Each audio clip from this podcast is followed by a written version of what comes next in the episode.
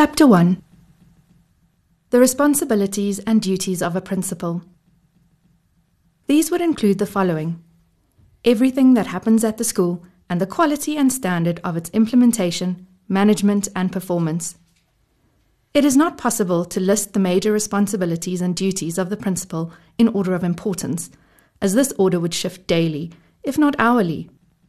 The duty you are dealing with at that moment becomes the most important for the duration of the exercise. The most important duties and responsibilities would be having a vision for the academic success of all students, creating a positive climate and atmosphere for teaching and learning to take place, the management and control of finances of the school, developing leadership at all levels, working closely with the school governors, dealing with parental concerns and complaints providing for the emotional well being of staff and learners and sometimes also of parents, managing school administration processes, taking responsibility for all strategic and general planning for the school,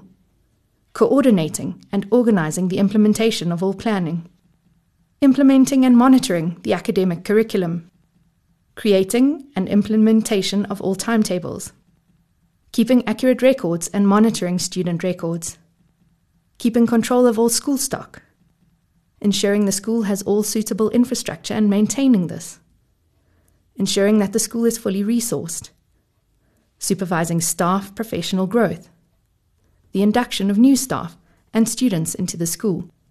working with the local community, evaluation of staff performance, ensuring the safety and security of all teachers and students, controlling access to the school keeping abreast of all educational developments and changes, implementing the school extracurricular program, being aware of staff and student rights, controlling the discipline and attendance of staff and learners, drawing up and implementing school policies,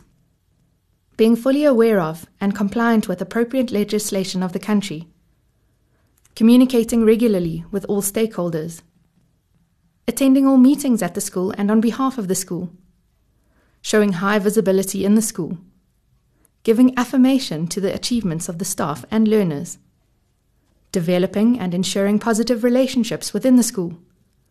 building a culture of professionalism and academic honesty, holding all members of the school accountable for their actions and behavior, representing the school at all official and unofficial occasions. In short, a principal is responsible and accountable for everything that happens at a school, and, depending on the circumstances, even what happens outside of the school. This constitutes a vast set of responsibilities, and nearly all of them involve working with people in the full range of human relationships. The soft skills used in working effectively with people are critical to the success of the school and the career of the principal.